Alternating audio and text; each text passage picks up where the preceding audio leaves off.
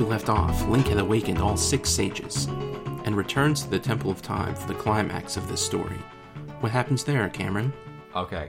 So, uh, I think you're going to like the way it comes together, though. I think you're going to like it. So, you gather up the last of the sages, all of whom are dead except for possibly Nabooru. It's not super clear. And it's time to go back to the Temple of Time and meet Sheik for one last time. And and one of the real surprises that the game held for people if you weren't spoiled on it ahead of time is that Sheik is Zelda. What? Yeah, when you're 11, that's mind blowing.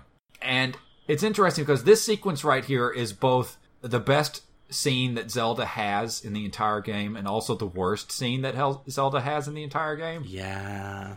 Because, well, the worst part I don't even have to explain because it's like, oh, well, n- you don't have any agency for the rest of this sequence. Get out of here, you. But the bit where she talks about her regrets and how hard it's been waiting and how she's ready to fix things now for the both of you to work together to fix the mistakes she made as a child. That's good stuff. That's actually some pretty decent characterization they gave to Zelda right there. And it recontextualizes a lot of your interactions with Sheik too, and it makes people ask a lot of questions. Is that so? Yeah, yeah. In in my particular corner of the internet, arguing about Sheik was the first time that a lot of us, since we were just kids, were introduced to the concept of the idea that your physical characteristics and your gender didn't necessarily have to align. Oh god, are you talking about the arguments of if, of what Sheik looks like down there? No, no, no, no, no, no, no, no, no, no. I mean, in some the, the arguments expanded in a lot of different ways. So some of it covered that, yes. But I'm talking like more that you could argue that Sheik presents as male. The only person that like you were referring to Sheik with masculine pronouns. The only person in the game who refers to Sheik with third person pronouns is Ruto, and she refers to him as a young man. But Zelda's a woman, and we just had a lot of arguments about that. It's I think that's what led to a lot of fan fickers writing out these stories where Sheik was like a completely separate person. But but those arguments are just interesting to look back on because it was a lot for a lot of us it was the first time where we were introduced to these ideas about the gap between gender and presentation of gender and the idea of sexual characteristics and gender not necessarily being aligned. So that was a learning experience back in the day. It was it, it, it just led to some interesting conversations, a lot of ideas. In when Nintendo has gone back to Sheik, they've usually drawn him more femininely. Um, they've been a lot more explicit about Sheik as Zelda in disguise, whereas in Ocarina of Time, Sheik is almost a completely separate character until it's like, whoops, it's Zelda. And yeah, it, it, Sheik in Hyrule Warriors is way more feminine than Sheik is in Ocarina of Time. And I don't know exactly why that is, come to think. I guess because it's not supposed to be a mystery in Hyrule Warriors. It's more like a wink and a nod about the mystery from Ocarina. Yeah, yeah. yeah. I don't know. I like Sheik. Sheik's cool. I like Sheik. And by extension, Zelda is also cool in this game. Yeah, Zelda, kid Zelda's cool. Kid Zelda's cool. Adult Zelda's cool because she has a lot of regrets. She's like, wow, I can't believe we let Ganon get the Triforce. That's fucked up. Yeah, it's all your fault. It is completely the fault of these two kids. One because she told the other one to do something, and the other because he was like, "Yep, I'll do that." And this is also the sequence where it's revealed that the entire time you have had one of the pieces of the Triforce. Now, this is the first place this concept is introduced, right? It is, to the best of my knowledge, the very first time when Zelda says that the Triforce parts, when touched by someone with an imbalanced heart, will each seek out the person who best embodies each of their qualities. And I guess Ganon with power makes a lot of sense because he's got this enormous greed for it. And Link with courage also makes sense. And Zelda with wisdom, I guess she earned that in the time to come because she had a lot to regret. But I, I, I like this better than the only other case where you get the Triforce of Courage without putting it together yourself or without going down and hunting it yourself is in Twilight Princess. And the two games work very differently in how you get the Triforce of Courage. Right. In Twilight Princess, you're just born with it. You're just you've just got it for no particular reason. Whereas in Ocarina of Time, you have the fa- act of getting into the sacred realm is a series of trials that in themselves in any other game might have made you worthy to carry the entire triforce in the first place. Monica has actually argued to me that link himself is in balance and probably could have the entire triforce but that with the triforce split up and seeking out people who best represent different parts of it. He represents courage most heavily, but Zelda specs more heavily into wisdom, so to speak. She's the only one that recognized Ganon was obviously bad. Yes, this big evil man. So you can override that split if you just kill the other wielders. Um, I'm not. It, it, doesn't seem that you even actually have to kill them. Ganondorf is very clearly going to kill them in Ocarina of Time, but in Wind Waker, he's able to just slap them around a little bit. Yeah, and take it. And take it. It's like as long as you're not resisting him, he can take it. He's a bad wizard, and he has the Triforce, and he can put it. He can just put it together like that. And it that sequence where Ganondorf traps Zelda in a magic crystal and it magics her away always kind of bothered me as a kid because I was like, well, if he can do that, like What's stopping him from doing that to me? Your boy. Uh, yeah, I guess so. I guess, like, uh, you want to say, like, no, it's the Master Sword? Why would the Master Sword stop it? It specifically is anti Triforce magic. Okay, if you want to go with that. I know what the real reason is that it's not so much why can't he do that to Link, it's why can he do that to Zelda. Because it's like the instant she takes the Sheik disguise away, it's like, boom, gotcha.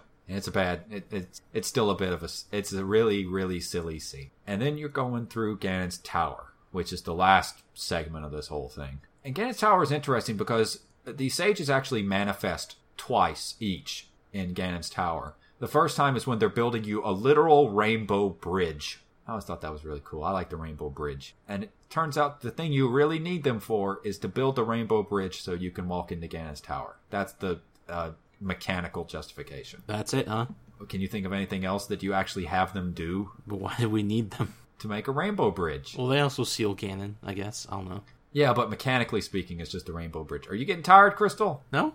Okay. You sure? Uh huh. Seem a little bit reticent the last 15, 20 minutes. I just want to hear that theory. Where's that? Oh, oh, God. Okay, fine.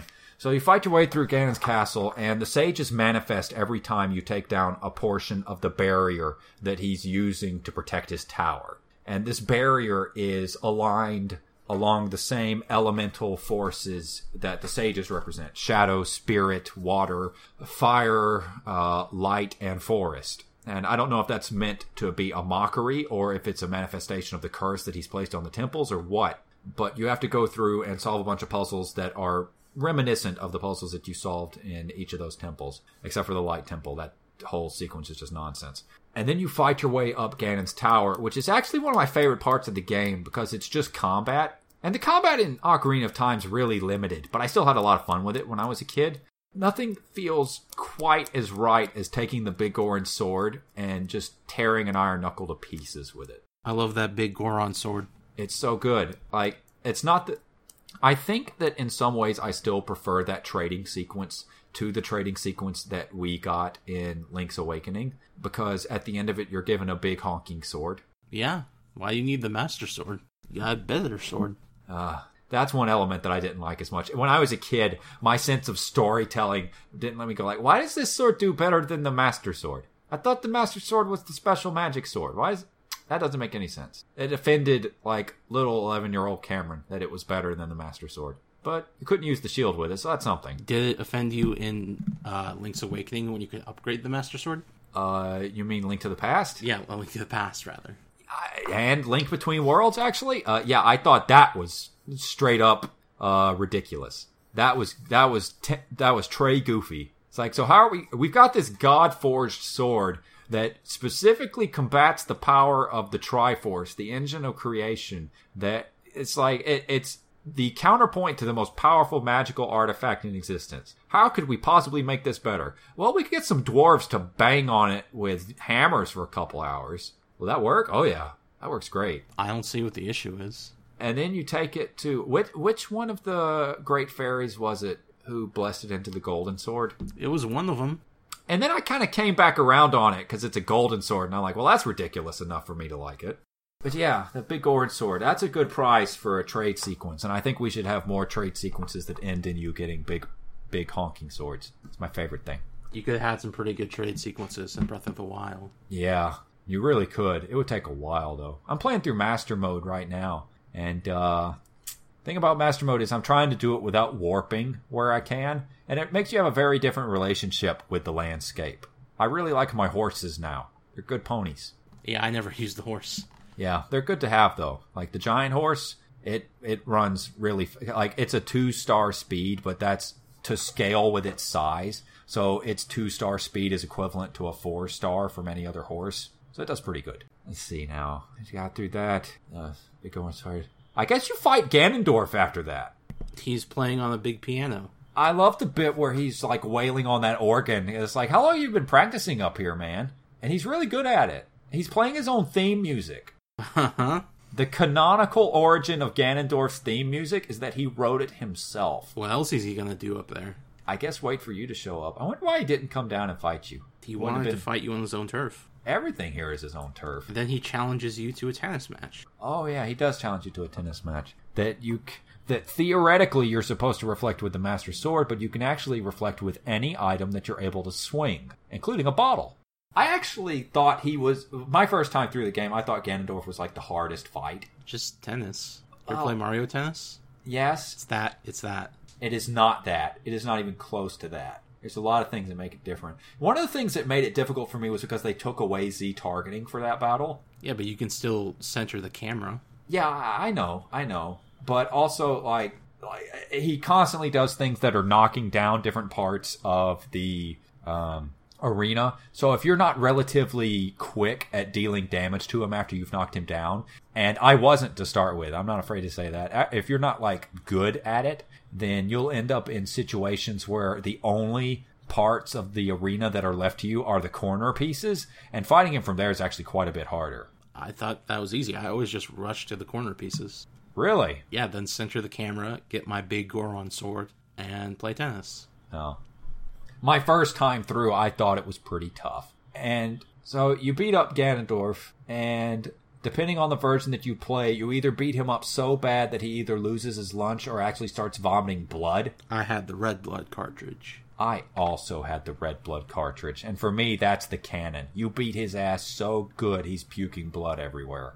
And he loses his shit and basically destroys the top of his tower, and he collapses after that, and Zelda's like, well, I guess he's dead.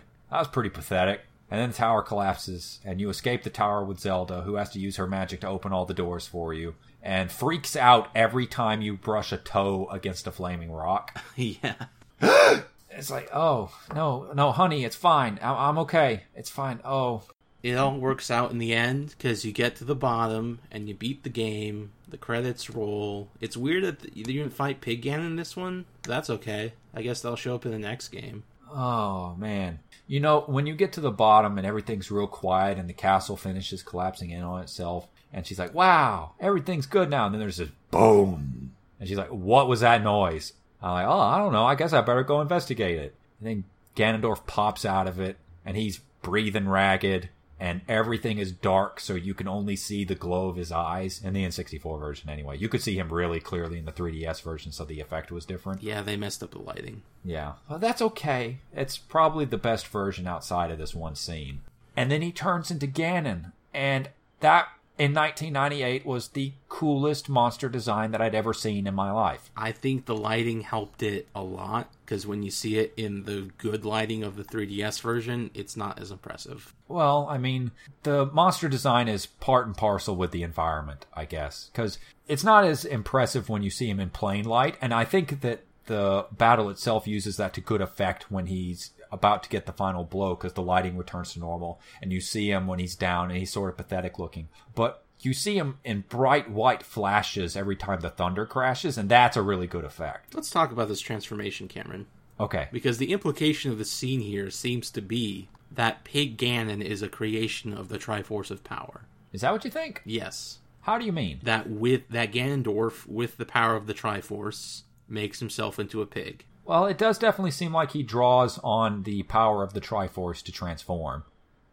Because then at the end of the game, he turns back into Ganondorf. Right. But they don't take his Triforce. That's very true. I think that that's the thing is that it powers the transformation, but once he's defeated, he returns to his true form, so to speak. Ganon in this game is a form that he takes, but it's almost like a costume that he puts on, a shape that he assumes to house the power that he's drawing on from the Triforce. Oh, oh, you think it's just the Super Saiyan transformation? Um, kind of. Yeah, kind of. I guess that would make sense because the two sequels in this game where he doesn't get the full Triforce, he's still Ganondorf. Right. That's absolutely the case. And the in especially in the red blood version, the bit where you take out Ganon after defeating him, and this is actually a pretty decent sequence. I I always get this is this is silly, but I've always been kind of affected by the very beginning of the battle because Navi says that he won't hold her back again, and this time you fight together, and I was like, oh, we've been running around together for like sixty hours. You are my friend, and uh, you managed to pound on him enough that it staggers him, and then Zelda holds Ganon down with her power, which kind of a preface to later developments in the series, I guess. And then you go sick house upside his actual head with the Master Sword. Uh huh. You stab him. You don't just stab him. Like in the 3DS version, it's meant to be reminiscent of later games where you end up like stabbing him in the head. In the N64 version, you stab him in the mouth. But he doesn't die. No, he doesn't die. Like, Ganondorf's essentially unkillable so long as he holds the Triforce of Power. You can't take him out. Well, yeah, you can. In Ocarina of Time, you sure as shit can. Link made a really good go at it, stabbing him in the head. Like, I think that's probably the most firmly that any Link has tried to kill Ganon and failed at it. But the entire premise of the final battle is built on the idea that actually killing him is impossible. Nor can you even really take away his power. Yeah, like you don't have the means or the knowledge necessary to circumvent the vast magical force that he's wielding. And I, I've always thought that was interesting because in every other appearance of this guy, you're not trying to seal him, you're trying to ice him. Particularly in A Link to the Past. Particularly in A Link to the Past. Where you ice him with no Triforce against full Triforce. Yes, very different. Though actually, I'm not sure that this is the most powerful version of Ganon, though it's definitely the hardiest version. So here's where things get a little bit complicated, but only in retrospect viewed from the perspective of past games. Okay. So Ganondorf is sealed away by the seven sages, and everything is okay. He's sealed away. He's not getting out. The seal is perfect. For whatever reason, the Triforce of Power is not enough to get him through this seal. Assumedly, because it is a seal that is set in place by the gods at the behest of the sages, like in the backstory of Link to the Past. And at the end of it, you talk with Zelda in this really strange sky space that doesn't seem to physically exist anywhere else in the game.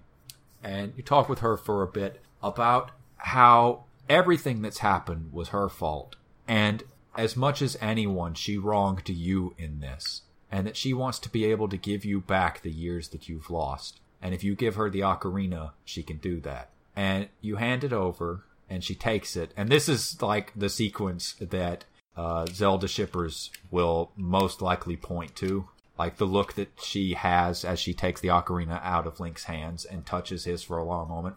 But she sends him back in time, and he regains his lost time. He's sent back apparently to before he opened the door of time, before he originally met Zelda. And he goes off and he goes to find Zelda again. And that's fine. That's where that ends. And Navi flies away, her work done, which is the impetus for the next game. It seems very sudden for her to just fly away. Well, the work's goodbye. done. She's sick of this shit. She's sick of this and she's sick of you. I thought she was your friend. She's your good friend and she's done. This scene just seems like, oh, she was there for a job. It's a very good goodbye, I thought. It's a very nice bit of music that they play as she flies away. But as you're in the past, the future still exists.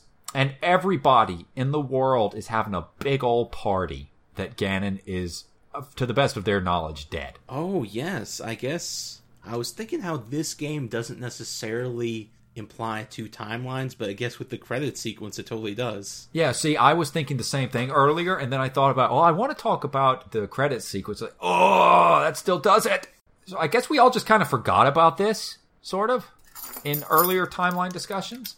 But yeah, like everybody's together and they're having a party, and the Kokiri have plainly realized the idea that they'll die if they leave the forest is all bullshit because they're out there and they're partying too. And this is an important sequence in some ways because Mido and the Zora King are off sitting together, and everybody else is having a real good time, but the two of them are very sad. Yeah, because their their daughter slash pal is dead. Yeah, and they see the, I guess what's basically the spirits of the sages flying by overhead. And then we get the sequence where the sages look down on Hyrule from atop Death Mountain, and they seem happy with the whole thing. And if this was uh, a little bit later on, I guess they would have had the blue ghost fire around them. But yeah, that's this game lets you know that in the future everything turns out okay. You did your job. Everybody can start rebuilding. Everybody's happy. Nobody's mad. All the Gerudo and the Gorons and the Zoras, they're all partying together. Everybody's fine. Good job. You won. And in the past, Link finds Zelda again for the first time, and it, she turns around with the same animation from the first time she met him, which is the only indication we have that Link goes further back in time than when he originally entered the future. Yeah, he definitely does. And that's where the game ends. And that's that one scene right there made things complicated in ways that might not be expected. There is also another thing to note that Link visibly has the Triforce of Courage on his hand. Does he? Yes. Okay, I guess it's been a while since I've actually taken note of that. But also, you yeah. can see the Mario painting. Can you? Yeah. Oh man, it's very low res, but you can see it. Uh, that's pretty cool. Yeah, that, that, that sequence ended up complicating things a lot because it creates this metaphysical question. It's like, okay, so this game is clearly the imprisoning war, and so I guess Link to the Past follows the future, but we didn't really make a thing for the timeline split, right? Not at that point. Not at that point. So I guess we just assumed that like Ganon was also trapped in the past. Yeah, I think it's it would have been reasonable to assume that the Sacred Realm is beyond time. Yeah, like that's, that's that's something that we could assume. Like Ganon's taken care of, period, in every timeline. And it wasn't until later games was it revealed that no, not not quite. Things are still more complicated than that. But it, it was a really nice way for that to wrap up. Um, I do have something about the sages that kind of strikes me, viewing this from the perspective of having played Twilight Princess, in that the sages in the child timeline. Um, Ganondorf's sealing in Twilight Princess, where do you think it happens in relation to the events of Ocarina of Time? I would say. Wait, you mean after he's arrested? Yeah. Yeah, like he's arrested how many years after Ocarina? I would say arrested pretty quickly, like while Link is in Termina.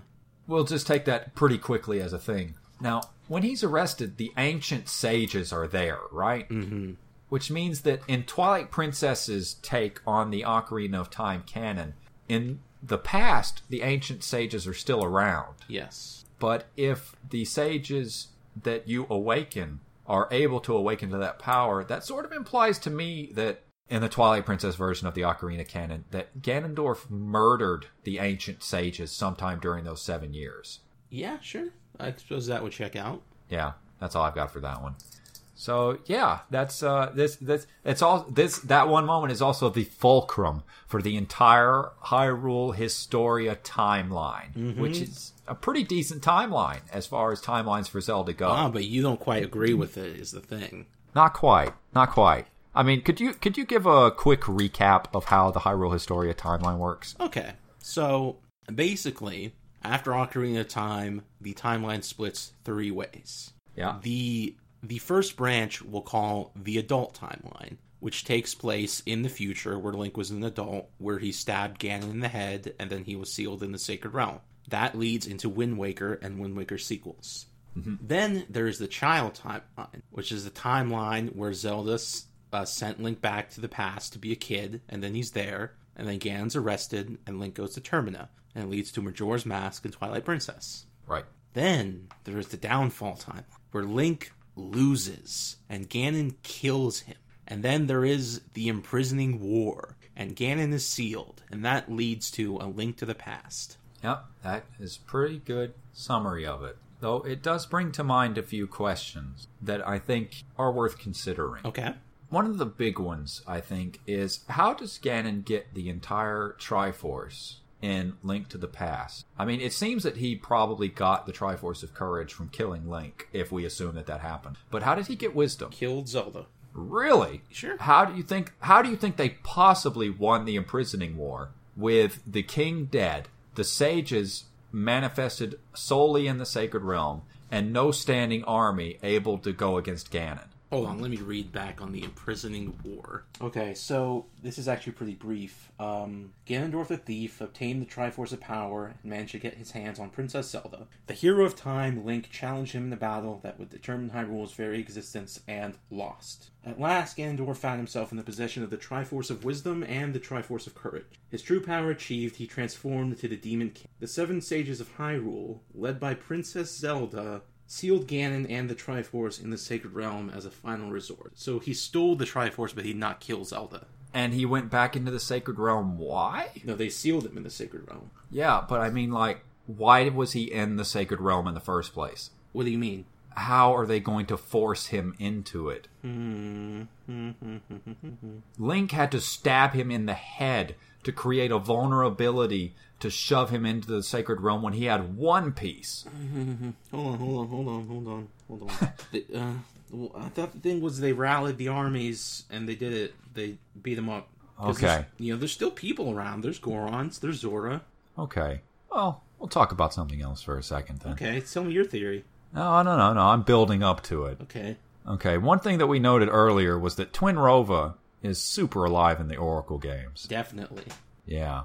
Which means Twinrova was never killed. Mm-hmm. You super killed him in Ocarina of Time. Definitely.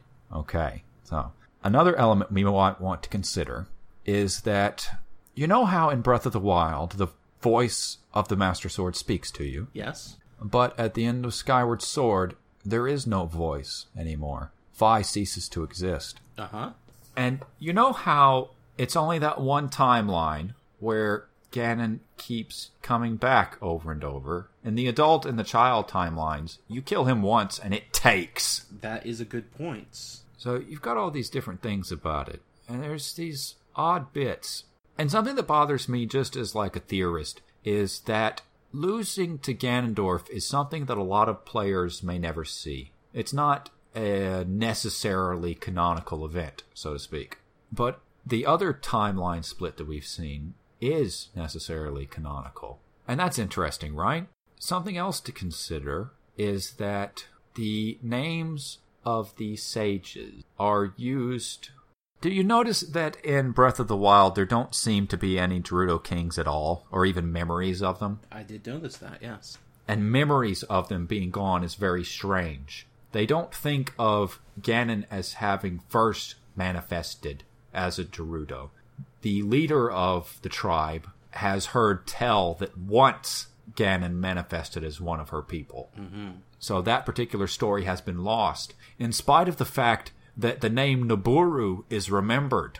So they can remember Nabooru, but they cannot remember Ganondorf. Why is that? What I'm getting at is that there was no Ganondorf in that timeline. In fact, the other timeline splits off far earlier than you would think, in a place that we do canonically see, but that very few people tend to think about. Crystal, what's the origin of Ganon? Demise's curse. Really? Tell me how that worked. Uh, he was very mad at Link and Zelda, and he cursed them, saying that he would come back and haunt them and their descendants for all time. Well, that's not quite what was said. A manifestation of his hatred would hound the blood of the goddess and the soul of the hero. But here's an interesting bit. We actually have never seen his curse play out, mostly, or at least we have no reason to think so, if we go by the Hyrule Historia timeline. Because Skyward Sword has another timeline split. Oh, okay. I see where you're going. The timeline that most of the games talked about, the adult timeline and the child timeline, take place in the, we'll call it the imprisoned timeline, so to speak, where Demise is destroyed when Link and Zelda wish on the Triforce and drop a mountain on him. and that destroys Demise utterly. There's nothing left. Then they go back in time, and there's another battle with Demise, and Demise is defeated, and he places the curse on their line and descendants and reincarnations and whatever you want.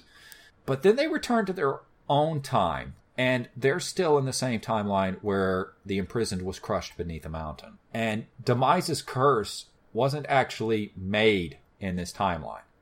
Oh shit. So, what I'm saying is that Link to the Past and The Legend of Zelda and Link's Awakening and all the other Fallen Timeline games, they don't take place in the same timeline as Ocarina of Time, period. Oh, okay. The branch goes back thousands of years earlier than Ocarina of Time did. So we can think of it as being three major branches to this timeline. There's the adult timeline, the child timeline, and the accursed timeline. Oh no. So you remember when we were reading that bit in the Link to the Past manual about how the Master Sword was forged during the imprisoning war, Uh huh. and we dismissed that because we saw it get forged in uh, Skyward Sword. Mm-hmm. That doesn't actually happen in the timeline where Demise is killed and places his curse. The Goddess Sword is never transformed into the Master Sword, Oh, it's not. which means that Fi's consciousness was never purged from it Uh huh. which means that we never see it, but we may actually be able to take the backstory of Link to the Past at face value and assume that the Goddess Sword was forged into the Master Sword with Fi's intelligence inside of it and used to combat Ganon. And that in this timeline, where Demise's curse manifests, Ganon is not Ganondorf, the person, but Ganon, the concept that returns over and over as a manifestation of the curse. Shit, I kind of like this. So we get through all this, and Twinrova is alive because they never fought Link. Why would they? But they are still servants to the form of Ganon because they are practitioners of the dark magic. And you go through this whole timeline, and over and over, you end up with this idea that over time the curse becomes more intense. That's why in Breath of the Wild they say that Ganon is the manifestation, the pure form of a curse, rather than that he is a person who has become something else entirely. My thought is that Ganon was only ever Ganon in this timeline, and that knowledge that Ganon as a Gerudo could have existed at all only exists through dreams, through prophecy of things that might have been but never were. Oh my god. Oh, you're bringing in the Link's Awakening stuff now. Right. It's like Demise's curse eats away at the very fabric of how the world works, so that it becomes frayed more and more over time until even the Triforce itself is not up to the task of containing it, not alone. And that's pretty much it. Oh man, I have to ruminate on this. Um, I do like it at face value. Here's another thing about it is that we tend to think of Ganondorf as being the embodiment of power, but he's not, not really. In spite of the fact that he's my favorite character in the series, he's only appeared. Uh, I'm going to ignore Four Swords Adventure for the purpose of this conversation. He's only appeared three times in his own shape. Right. Every other time it's Ganon, and every other time he can die and come back. So where is Breath of the Wild? Breath of the Wild is at the end of the accursed timeline. And the reason that it has so much knowledge from the other worlds and so many apparent artifacts from other places is because of that fraying at the edges of reality that lets dreams and knowledge and prophecy touch against things that have never been. Cameron, Yeah? you should write a letter to Mr. Miyamoto. Uh huh. I mean, they're not, clearly not opposed to shifting around the timeline. Well, I mean, I also really like the idea of uh, unified timeline. Like, this is just like the other idea I have. The other one's like, oh, I like the idea that some reason everything comes together. That's fine. And I like the fallen timeline as an idea, but I started turning around the idea that maybe the split happened in Skyward Sword, and the more I thought about it, the more sense it made. Man, You like I'm- that? I'm just considering the imprisoning war, Yeah, trying to trying to reconcile it with Ocarina. yeah. See if I can make it work better than your theory. Okay. So Ganon was sealed. How the fuck did they seal him? How'd they seal him, Cam? In in the fallen timeline? Yeah. I don't know. You tell me. Well, okay. So I can think of how they would do it. If I were Zelda, I can think of how. But it wouldn't be a war. It would be a single action. Oh God, I wrote this fanfic. I just realized this. Okay, if if you want me to write the scenario wherein they conceal him, the way it would happen is they set Ganon kills Link, gets the Triforce of Courage. Zelda flees, and the only thing you can do at that point is you rally the sages together and you take the Triforce of Wisdom and you drop it in the middle of the Sacred Realm. He goes for it, and you slam the door shut behind him. Is that how you do it? That's how I would do it. But how how could they make a seal that can hold? I don't know. How did they do it in Link to the Past? Uh, The sages can just do that. It's the power of the gods, not the sages Why themselves. do they even need Link? That's a real good question. Well, okay. In the adult timeline, the seal seems pretty weak. It Um, holds for like two seconds. Well, I mean, you could argue that it holds for a century or two, but Ganon in Wind Waker is way more powerful than any other version of Ganon in a lot of ways. You still trying to reconcile it? So in the Historia, it seems to suggest that the seal weakened in the Link to the Past because of the ruin brought on the kingdom in the imprisoning war, so that the connection to the gods was diluted over time. Huh. It's a bit of a messy explanation, but alright.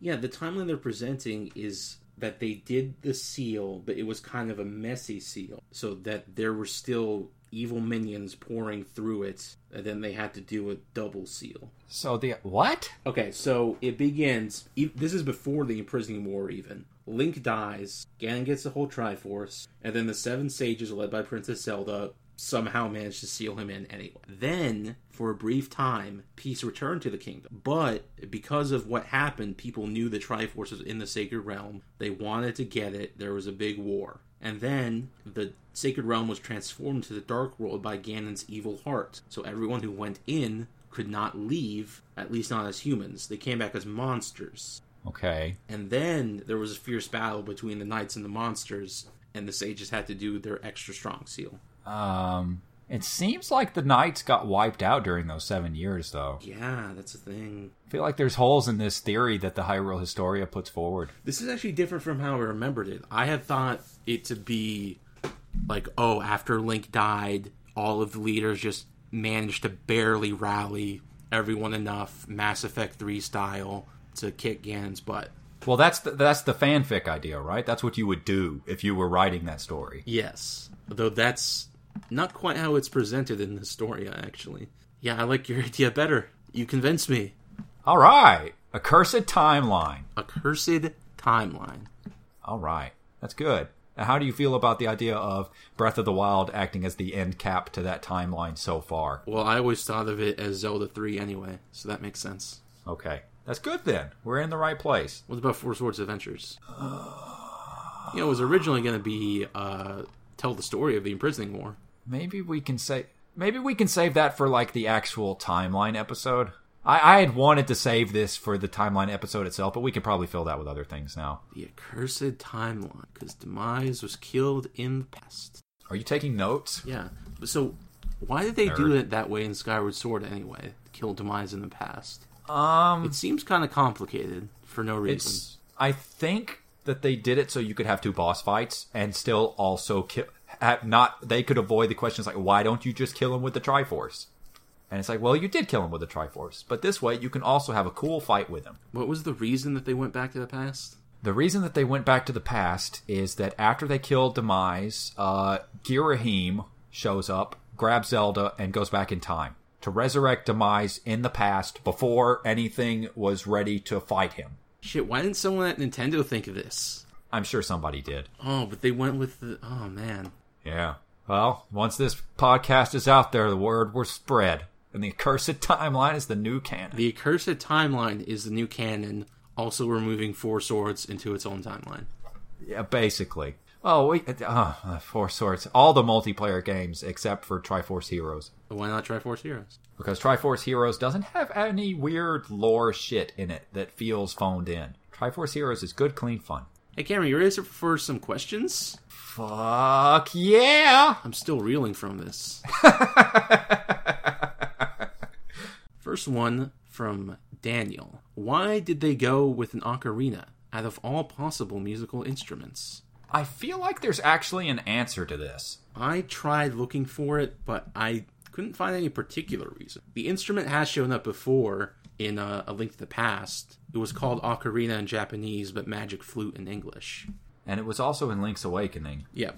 So I and it also the N64 controller is just sort of shaped like an ocarina in the first place. Is it? So well, I mean that particular button arrangement fits more or less the C buttons and the A and B button. I guess, kind of. More generally speaking, no, but it, it I I think it's if I had to guess, it's more likely that just that it was in the older games But then why did they pick it for the older games? because it sounds very pretty. Yeah, I guess it sounds better than Flute of Time. Yeah, it feels kind of old agey.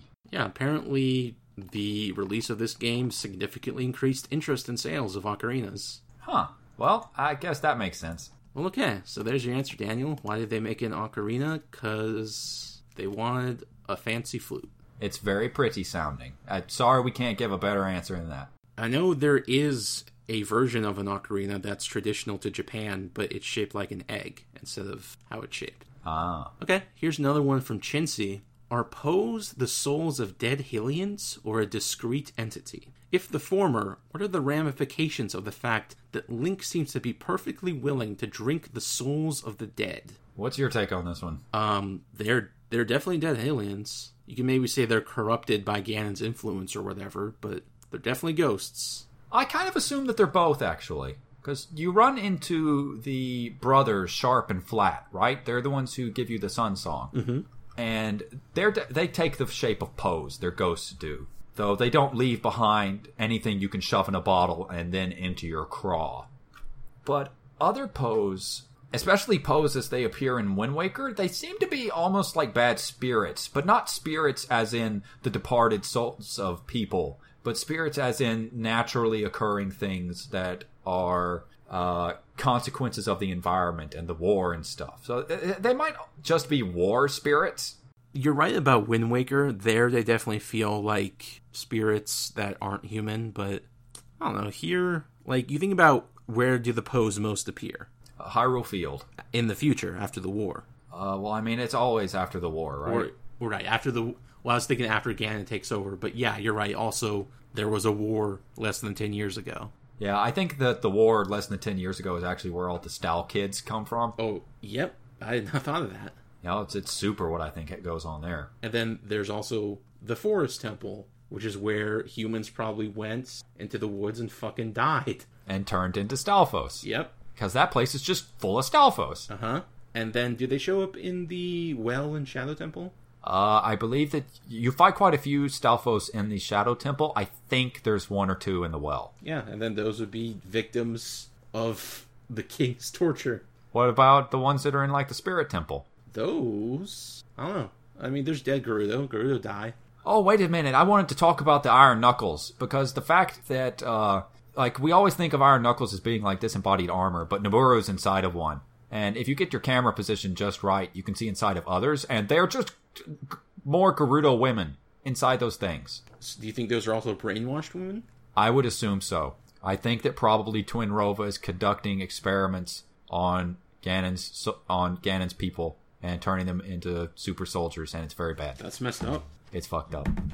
Ocarina of Time's got some fucked up shit in it. Hey, Cameron, Yeah. where can people send us questions? Oh, they should send us any and all questions they like, though we can't guarantee we'll read all of them, to bookofmudora podcast at gmail.com. You can also send them to me on Twitter at Arcane Crystal. I guess they can also send them to me on Twitter at camwriter. I don't know that I recommend it, though. The, the email's definitely best. Well, Cameron, would you like to thank the good people for listening to our show? Oh, yeah. Tell you what, guys, this was a long episode. Thanks for getting to the end of it, if you did. Uh, it's always a pleasure recording these things, and boy, I sure do like seeing people talk about when they listen to it, whether they enjoy it or not. It's it's really nice being able to do this, and I hope you'll continue listening. Hey, Cameron, Yeah, what's up? what did the Deku scream to the Link? I don't know if I want to hear this. Hey, give me back my nuts. Fuck!